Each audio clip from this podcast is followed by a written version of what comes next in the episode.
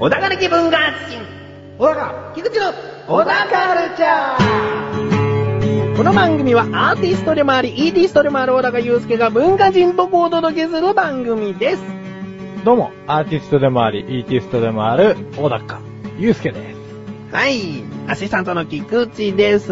よろしくお願いします。よろしくよろしく。ということでですね、まあ、前回、カはいンボジアのお話をメインにいたしまして、えで、時間が長くなるなぁと。じゃあ、はいベトナムは、その、今回に持っていこうと。え。はい。いうことなんで、ええ小高祐介が海外旅行に行った。それはカンボジア、ベトナム旅行だったんですけれども、そのベトナムについて、どうだったかをお話しいただきたい。話してます。はい。カンボジアと全然違うんですよね、まず。全然違うんですね。全然違います。カンボジアはもう本当に、とにかく貧困を追求してしまった国 で、はい。まあそういうお国柄なんですけど、うんベトナムに関してはですね、うんもうちょっと結構やっぱり栄えてるんですよ。おー。で、とにかくカンボジアも交通量多いなと思ったけど、ベトナムの、うん。あの、原茶好きほうの国。ほううん。やばいですね。もう全然道路が渡れないんです よ。だから、あのーあの国はなんて言うんでしょうね。日本は、その、歩行者を、ん。まあ、優先しますよみたいうんうんうなんメンタリティがあるじゃないですか。うんベトナムはですね、あの、大きいもの順っていうメンタリティだと思 うんですよ。見たまんまな感じの優先順位なんそうなだ。んです。だから、あのー普通、日本で右車線をこう曲がると。うん車で。うん。曲がるときっていうのは、うん。まあ、あの、ある程度、対向車が流れて、うん隙間が空いたら曲がりますようんね。うん。一番謙虚になるんだよね。そうなんですん。で、まあ、とりあえずその流れがベトナムでは全部途切れてないんですよ。ほう途切れてないところにバスがぐわーって入ってって、うん。で、バスがそこで右にウインカーを出しますと。うん。そうするとみんな止まるわけじゃないんですよ。うんうん。バスがもう無理やり割り込んでいくんですよ。ほうほうほう。で、現状急ブレーキして、今度バスの脇とかをブワーって走っていくっていう、もうとにかおーく、流れ止めないんですよ、あの人たち。 で、それで、あぶれた原茶がうん、歩道に乗り込んできますよね。そしたら、あの、原茶より人はちっちゃいじゃないですか。うん。だから、あのー普通だったら、歩行者がなんだ危ねえなっていうところになるんですけうどん、原茶がピーピー鳴らしてうん、歩道をブワーって走っていくんですよ。うん。なんで、安全なところはどこにもないっ ていう。それはもう本当に歩行者的にも危機を常に感じてる。そうでうすね。ん。事故現場は一回も見てないのあのー、一回ベトナムから、うんあの、メコン川っていうう、ん。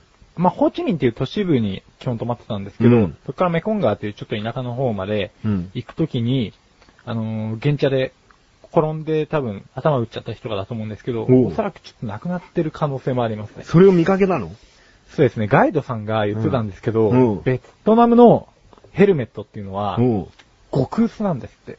だから、 うん。あの、な多分それでちょっと転んだら、バレまあ、てしかも60キロ近く出してる、電車が、うん。道の悪いところぶわー走って、うんまあ転んだら多分なくなっちゃうんじゃないかなと。転んだらなくなっちゃうのそのヘルメットのせいで。なくなっちゃうバレるんじゃないのもう薄いと。その破片が突き刺さるみたいな。あ、そういうのはあると思いますけどね。もう、っていうか衝撃に耐えられないんじゃないですかね。だってクッション的なものがないですから。あ、もう直接、直ですよ。帽子と変わんないですから。ガバガバしてる感じだもん。はいあまあ、ベトナムに関して言うと、あとは、基本的にー。は、観光名所なかったのあの、いっぱいあるんですけど、うん個人的に気に入ってたのは、ベンタン市場っていう、ホテルの近くにあった、割と市場、まあ大きい市場なんですけど、ん。あの辺はね、もう何でもあるんですよ。僕のトゥデイズバグっていう写真のサイトにも載せてるんですけど、宣伝ですかはい。あ、すいませんね。 いいよ、そこ拾わない で。恥ずかしいから。リンクページから行けるところねリンクページから行けるところでね。上から3、4番目ぐらいにあるから。うんええで、えーそこのベンスター市場なんですけど、まず活気がすごいですよと。うんまあみんな呼び込みもものすごいっていうのもあるんですけど、まあ日本人なんか入ろうものならあっという間にですね、うん線に囲まれて、うん。で、お兄さんこれいいよこれいいよってもうね、なんかいろんな箸とか突きつけられたりするんですけど、おー。あとは、なんでしょうね、品揃えが鬼のように豊富でですね、うん。あのー、段々畑みたいに積んであるんですよ。うん。だから、食料品なんかも段々畑みたいに積んであるんで、ん奥の方どうやって取るのぐらいの。うん、俺、身長180センチぐらいあるんですけど、うん俺より高い位置にあって、うんしかもかつ、段々になってるんで、 うん。そんな取れないよと。言ってくれれば、取るのにってこと言ってくれれば取るんでしょうけど、うん。なんかね、食料品手前の方はね、かなり踏みつけられた跡があってですね、あ多分積んだ方も積んだ方で結構取りづらいシステ ム。あー。なんでそんなに仕入れんのかね。そうです ね、なんでなんでしょうね。なんかちょっと厳選してくれれば選びやすいけどうん、適当にあるもんとにかく仕入れちゃおうみたいなこと そうですね。まあ、衣類と食料品売り場といろいろあるんですけど、うん衣類はまあいいじゃないですか。入れはまあ、それうはさん。腐らないかうら。ん食料品腐る恐れがある のに、そのなんか無謀な仕入れがもうハラハラでですね。あ、まあ倉庫はないのかなもう全部そこに置いちゃうってことなのかなうん、多分そうだとは思うんですよ、そね。れで倉庫あったらバカみたいだよね。倉庫にじゃあちょっと溢れさせるように入れといてくれよってことだそうよなね。んですよね。でもそんなに需要があるようにも思えなかったんで、 結局あそこで腐るんじゃないかなっていう気もしたんですけうどん、まあ、そこでですね、ちょっと美味しいコーヒー屋さんとか見つけたりお土産探したりして、うんまあ、そこが夜になると、うん屋台に切り替わるんですよ。うん。その屋台がですね、もう全く、もう普通の道路なのに、うんもう道路がもう隙間ほんと歩道ぐらいになるくらいですね、あ屋台そうがバンバンバンバン立って、昼間はすんげえ車とか通ってたのに。そうそうそううそう、ん。で、そこの屋台もまあ安くて美味しくて、うん。うんだから、あの辺で、もう1日2日は全然潰せると思いますね。じゃあベトナム行ったら市場なんか行ってみるのがいいよってこそとうかなですね、大きい市場が、ホーチミンだけでも確か2つあったんで、うん。で、ベンタン市場っていうのは割と日本語を通じるところもあるんで、ホーチミンってどれぐらいの広さですか日本で言うとどこの区域あとかと。いうのはちょっとわかんないで すね。さらりとわからないって言うんじゃないよ。でウィキペディアで調べたら。だってホーチミンに2つぐらいって言うけどさ、ええそれが神奈川県1個ぐらいの大きさの中に2つぐらいだったらさすげえ少ねえじゃん。そんな大きくないかな。そんな大きくない、うん横浜市ぐらそんな大きくい。なかったと思う。横浜市より、横浜市よりちょっとちっちゃいぐらいかな。あ、そう。あ、わかんないけどね。 うんちゃんと調べた方がいいと思う。まあ俺的に追えないからね、うんっていうところでね。うん。うん、まあでも結構食べ物は美味しいっす。ベトナムフォーも、うん。あの、とにかく麺好きの人はあれ食って損はないんで、うんベトナムフォーと、あと春巻きとか、うん。まあ、食にはまず困らないです。あうのん。行ったら楽しんでください。お ということで、今回小高がベトナムとカンボジアに行ってきた旅行の話でした。けれども、なんか最近国内旅行に一泊って言っていいのかわかんないけど、なんかパッと思いつきで行ってきたみたいで、ほんと旅行好きですね。それはまた次回話せた ら。 あ、そう、本当にそんなに、あ、でも、凝縮すれば結構あ なまあそれだけの話で盛り上がるかどうかわかんないけど、ちょこちょここう出していこうかなと配力思いますんで、よろしくお願いします。配力それではここで一旦 CM です楽しいクトークとは、楽しむポッドキャスト番組である。一つのことを二人で語る。楽しく語る。語る、語る、語、ガタ。メガネたまーにとマッシュルがお送りする楽しいクトーク。リンクページから行けます。ぜひ聞いてね。ガタ。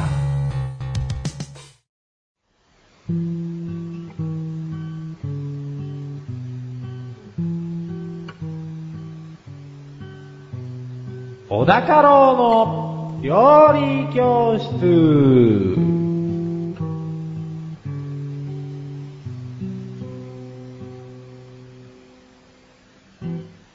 このコーナーは料理研究家の小高郎先生に食についてあれこれご指導していただくコーナーです。ちなみに番組内で料理は一切いたしません。どうもよろしくお願いします先生。はい、どうもどうも。先生に、というか、このコーナーにメールがいつ届きました。読ま、ジで読まさせていただきます。はあ、ラジオネーム、トマトンさん。おおよろしく。お世話になってます。お世話になってます。件名一言。一言なんですね、本当に。ケンタロウを、お高ろうとは、ちと苦しすぎやしませんかかっこ笑い。以上でございます。 はお高ろう先生、あああ、言っちゃってください。いや、俺これに関しては何にも言うことないんですけども ね。その通りです。トマトンさん。あのー、ほんと、いとまがないというか、内挙にいとまがないというか。 そうですね。これは、まあ結構前に、小田家老というのは、お料理研究家というか、結構テレビ番組で料理とかなさっている健太郎先生。その人の名前をもじって小田家老なんだよってことを話しました。それを聞いてトマトンさん、ちょっと苦しいです ね。まあ、賢明な判断ですよ ね。苦しいですけど、ええもしかしたらこの小田家老が、健太郎さんを超えるかもしれない からね。だって料理しないんでしょ、一切。いや、研究家だから。あ、そうだけどさ。なんいんかの料理って言われた時に、どっちが知識あんのっていう。や、多分健太郎だ違う違う違う今はね。 あ、今はね。今はですあまあ将来的にね。はい、将来的にもう、健太郎さんって、小田家老先生の名前に似てんな、みたいな。逆に逆に健太郎って無理がありすぎやしませんかと。全然ね、無理。普通の名前。 普通の名前だよ。 ね、まあそういったことで、こちらも、なかなか承知でございます、とそうでございます と。いうことですね。えはいでも、トマトさん、ありがとうございます。え、ありがとうございました。はい、ということで、今回、先生、テーマを、うなぎです。うなぎ、うなぎ。土曜、牛の日ってことですね。土曜、牛の日ですうね。ん。まあそこについても後々触れていきたいと思いますけど、まずうなぎっていうのはですね、はい。うなぎ目、うなぎか。ほい。川と海を行き来し、地上を張って移動することもできます。地上を、ああ、ミミズを想像すればいいんですかね。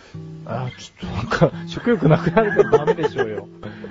はい。 でうなぎ登りっていう、あのー言葉がありますよね。ありますね、グラフとかで。こう、うそうそうそうなぎ登りの成績だよ、みたいな。そうそうそうんんこれはですね、ここから来てて、うんあのーこの生えるっていう機能なんですけど、おう体をうねうねさして、うん。あの、断崖絶壁も登れるぐらいお生えるらしいんで すよ。そこから、うなぎ登り。それは言われてたのかなそれとも事実かなあの、事実です。あ、事実なんですね。それぐらいのことができちゃうらしいですね。うんまあやっぱり遅いは遅いんですけどね。うんそれこそミミズ的な。 言っちゃいましたね、先生も。食欲なくなりますよ。いいんじゃないですかね。土曜の後ろ日 だから。うん。かば焼きにすれば大丈夫でしょ。はい、じゃあ、早速、レッスン1いきます。はい。レッスン 1! うなぎ登りとは、弾丸絶壁も登れるうなぎから来てるんだよですね。来てますね。見てみたいですね。あ。ぜひ見てみたいですね。ちうんょっと動画がないか探してみます。うん。あで、えー、うなぎの食べ頃なんですけど、おういわゆるその土用の牛の日っていうのは、うん一般的に、あの、夏うっていうんイメージがありますよね。まあ、うなぎって言ったらスタミナ食なんで。そう、夏バテにはうなぎなんて言われますね。ただですね、これ、うなぎ、土用の牛の日っていうのはですね、これ、うんあの、まあ、確かに夏を指してもいいんですけれども、うなぎの実際の、えー、食べ頃っていうのはですね、旬ですね。旬はいつか。えー、これあの、晩春から、えー、初冬にかけての時期で、晩秋、晩秋、晩秋から初冬秋。の終わりから、そう。冬の冬の始始ままりりはいにはいはいかけての時期で、秋から春に比べても、夏のものは味が落ちると。おおつまり、土用の牛の日に、うなぎを食わない方がいいよと。そこでうなぎ消費しちゃうと、一番美味しい時に確保できてないかも よ、みたいそう。なんしかも僕は今回うなぎを話そうと思ったのは、うんこの前うなぎ食いてえうなぎ食いてえってずっと言ってて、 でもさんがうなぎを買ってきてくれて、おで食ってやっぱうなぎってうめえなっつって思いついてこれ書いたら、うんまあ夏のものは味が落ちる と、落ちますって。 味が落ちたのうまいっつっちゃったってことですね。そうですね。もう本当に、プラシーボ効果。なあんて言うんでしょうね。うんうんうんあのー、だから、皆さんも踊らされずにですね、うんうん秋から冬にかけて食べていただければ、うんうんうん本当の旬が味わえますよっていうところで、うんここ押さえていただきたいと。じゃあレッスン2いきます。はい。レッスン 2! うなぎは、秋の終わりから冬の始まりが旬なんだよですね。てね、はい。えーこれ本当気をつけていただきたいというかこねれ気をつけたいですそうですね。ね。まあどうしてもスタミナがつくイメージがあるんで、うん夏に食いたくなる気持ちはわかるんですけどス、タミナってなんでつくって言われてるんですかねなんでなんでしょうね。なんかエキスがあるんですかねあそこはケンタロウにちょっと、いやいやいや聞いても超らってえましょう、いつか。ああ、そうだ 思い出した。はい。はい、わかりました。とうころなでぎパイも夜のお菓子って言われてますもんね。あうなぎパイに食いついちゃったあ、いきますじゃあどうぞ。続けてください。うなぎパイなんですけど、 はい。イギリスの伝統料理なんですよ。あイギリスのお菓子そもそもです料理ね、うんあの、日本でうなぎパイといえば浜松市の春華堂の、うん。ケンタロウの、えーちげえよ、なんだ。春華堂。あ春華堂ですね春華堂な、うんで、うなぎパイ。ったらまあこれ、うん。うなぎパウダー入りの菓子パイ。はいはいはまあこれがメジャーなんですけい。うど。なぎパウウダーっていうのは何ですかうなぎの身を干したのを粉状にしたと、普通に考えれば。ね、おうおう普通に考えていただいて。で、これがイギリスの元々は伝統料理で、うんパイ生地にぶつ切りにしたうなぎを入れて焼き上げ たもの。アバウト。まあこれにマッシュポテトを加え、リカーと呼ばれる緑色の、緑色のソースをかけ回したおう一皿であるパイマッシュが、うんまあイギリスで有名なフィッシュチップスと並ぶロンドンの庶民の味として。ケーキっぽいですけど。そうですね。ただまあ、うなぎがぶつ切りで入ってますからね。あんまり日本の味覚に、味覚事情に照らし合わせると、そこまでは美味しそうには思えない。ちょっと想像したのは甘い卵焼きの中にシラスが入っててもおかしくはないですよね。まあそうですね。まあ塩味の卵焼きの中にっていうのが一般的っちゃ一般的ですけどうん、甘めな卵焼きに魚の風味が入っても、まあいけるのかなっていう想像はちょっとあるんですよ。まあそれがうなぎだから大丈夫なのかなっていうこともありますけどね。しかもパイ生地ですよね。そうなんですよね。で、うなぎって、あれじゃないですか、日本でそもそも蒲焼きにしたり、うん白子で焼いたりうんする場合って、うんその一度水に、天然水とかに、うん1日2日生きたまま入れといて、泥の臭みを取るんですよ。ほうほうほう。だからイギリスのこの料理は、うんそういうことをやっているのかなっていう、こおーの大雑把な、あの国が。そうそうそうそうなんかぶつ切りにしてって言うとね、そうなんですよ。 なんか漁師の料理かみたいな。基本的にあの国で美味しいなって思った料理僕一個もなかったんで。 でもそもそもうなぎのかば焼きっていうのはぶつ切りにしたのを焼いたやつですよ ね。そうですね。おい、あよく知ってますね あ、じゃあその話題はちょっとなし。なしですかレッスン3いっときまはい。す。うなぎパイは、イギリスの料理だったんだよですね。でね。はい。で、まあ、うなぎといえば、まあ、基本はかば焼き、白子焼きもそうですけど、焼いたり、うん。まあ、熱を加えますよね。うんうんで熱を加えるのには、それなりにちゃんと理由がありまして、うん育種オトキシンうん。っていう、えー毒がですね、あの、うなぎの血中に含まれてるんです。毒があるんですか、うはい。うなぎは。うんなので、生で食べることは、基本的にはできない。おー。え全部その部分を取りぞ取り除かない限りは。うん。ただし、熱を加えると変性し毒が消えるので、加熱調理した分には危険がない。うん生でも血液を抜けばちゃんと刺身で食べられますと。ちおーょっとうなぎの刺身って食べてみたいんですよね。そうですね。実に興味深いです。骨がちょっと邪魔になるのかもしれないですけどね。うん、まあ、そこも、まあ、できれば綺麗に取ってください。く ださむいしろよ。作ってくださいよ、みたいな。ああ、そういうことですね。うん。 まあ、うなぎに関しては、あとは食い物いっぱいあるけど、うんとりあえずどれを食うにしてもだ。うん。土曜の牛の日はやめとけっていうそうですね。ですね。じゃあ最後、助手からは、肝水結構好きです。ってところを言っておきましょうかね。 ちょっと前に来たねはい。ということで最後はいに、先生にレッスン4をお願いします。トマトさん、今日から、 ケンタロウを超えていきます。今日から超えられるんだ。あ、はいごめんなさい。あ、後 日、後日。あ、後日っていうかはい、結構。今回のご指導は以上ですね。なはい先生、ありがとうございました。はい。どうも、メガネタンマーニです。マッシュルです。毎月第2水曜日更新のアスレティック放送局。いとこ同士ではない男二人あが、れやこれやと話すことで皆、様に汗と涙の大感動おを、届けできません。プロ顔負けの歌と踊りおを、届けできません。熱々できたてミックスピザおを、届けします。すんのかよ。もうそれ熱くて熱くて多いやけでもど、そんなあなたが食べたいのってバカ野郎。アスレティック放送局の口下手ラジオ、ぜひお聞きください。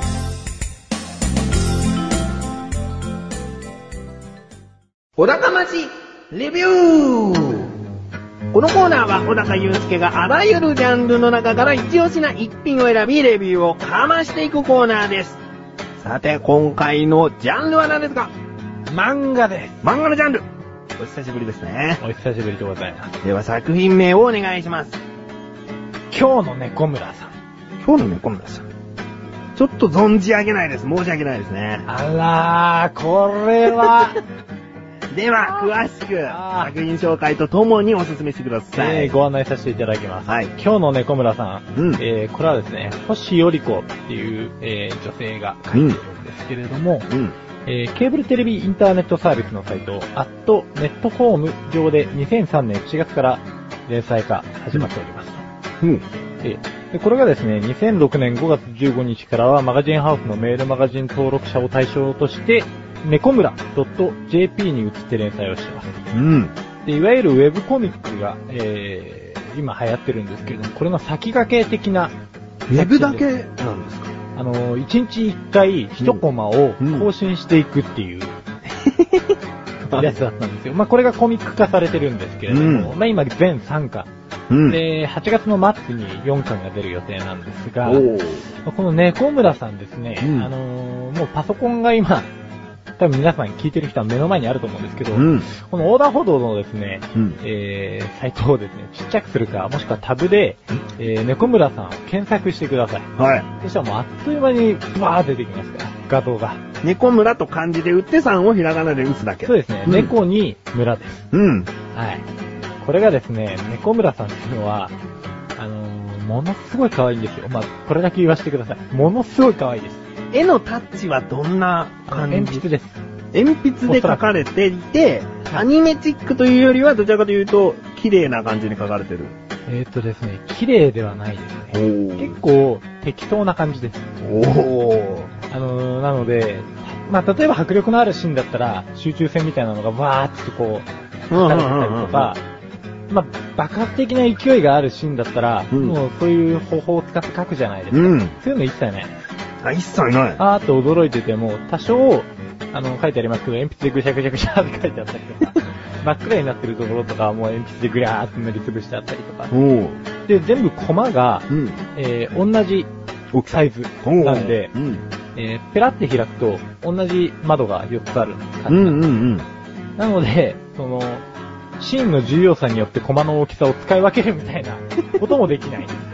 そうこれがですね、うんあのーそういう抑揚のなさ的な部分が、うんこう、ほのぼの感を出してるんですけど、ストーリーはですね、うん。うん。やっぱその猫が主人公なんですよ。猫村さんっていう猫なんですけど、あ、猫なんですかはい、実際に猫です。 最初のに可愛いんですよって言ったのは、猫的に動物的に可愛いという意味ですね。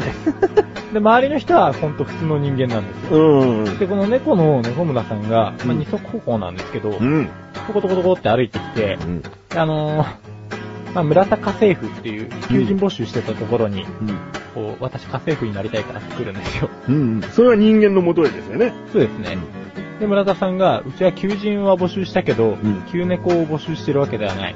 うん。じゃあ奥さんちょっと効果を見せてあげるわって言って、パン、テキパキと掃除こなしたり、うん。洗濯炊事こなしたりしてですね、うん。まあ結構気に入られて、うん。で、そのまま、ご方向に出るんですよ。つまり、まあ、家政婦なんで、うん。別の家に行って、まあ、世話をしてくるっていうところなんですけど、んこの派遣された先のですね、えっ、と、犬神家という家がですね、またこれちょっと、金田一光介が出てきそうな感じなんですけれども、犬神家っていう家があって、うん。猫村さんに対して犬神家。えーうん犬神家がですね、ここまた全然うまくいってないんですよ、家庭環境が。それ別に犬いるわけじゃないんですよね、二足歩行 の。あの、犬がそう、二足歩行の猫村さんと基本的に同一のスケールの生き物はいな いです。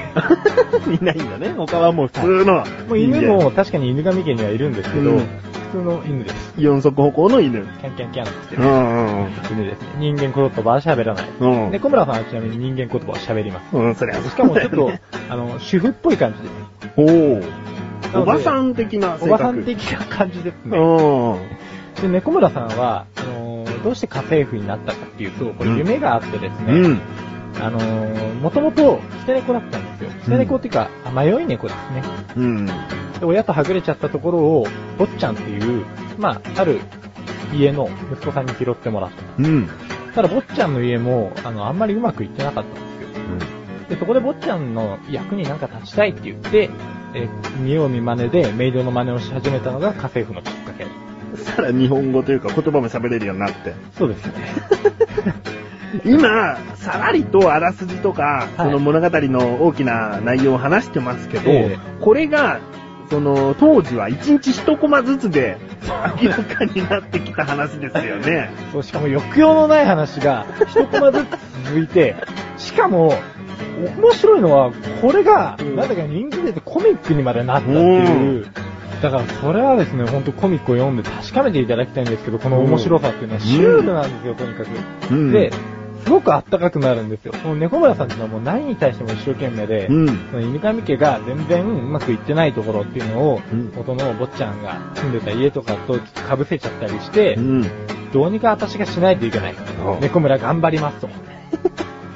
張り切るわけですね。うん。で、いつもエプロンしてるんですけど、いつも縦結びになっちゃってるんです。うん。そういうね、要所要所のあんまり誇張されてない可愛らしさの部分とかを、うん。ほんと見ながら楽しんでもらえれば一番いい作品かと。ちょっと見たいですね。 みたいですか。ちょっとお貸し出ししますよね。これだって、当時見てなくてよかったなっていうぐらいなんですけど、正 直。コミックスで一気に見れるんだったら、う見ん、たそいの方がいいですよね。うん。あのー、貸しますよ、ほんと。 あの、定価がちょっと高いんで、うん1100ちょっとぐらいするんですよ。ああ、まあそれぐらいしても、なんかいいような気がします。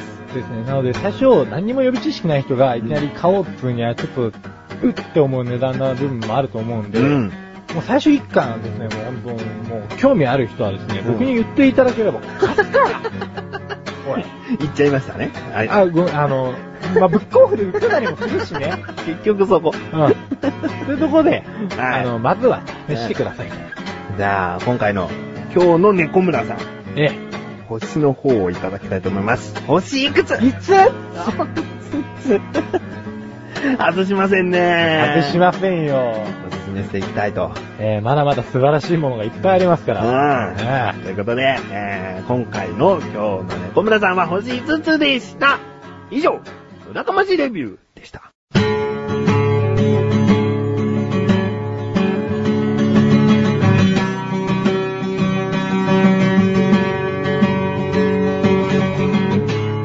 エンディングの小高はい、ということで、第11回も終わりを迎えようとしております。えい。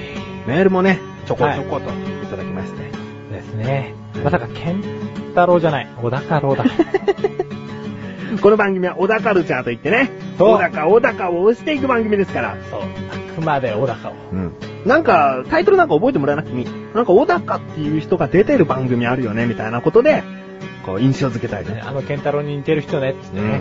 だって、そのケンタロウと小高のちょっと苦しすぎませんかというよりも、エンディングの小高って何なんだっていう方が、まあそうですね。そもそもみたいなね。